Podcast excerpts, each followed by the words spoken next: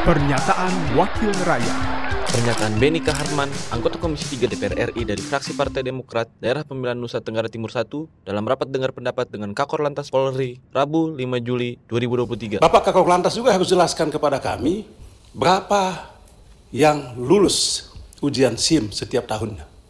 Berapa perpanjangan setiap tahunnya. Itu tadi yang saya bilang, sumber PNBP.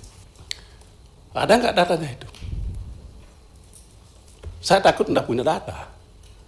Atau datanya tidak akurat.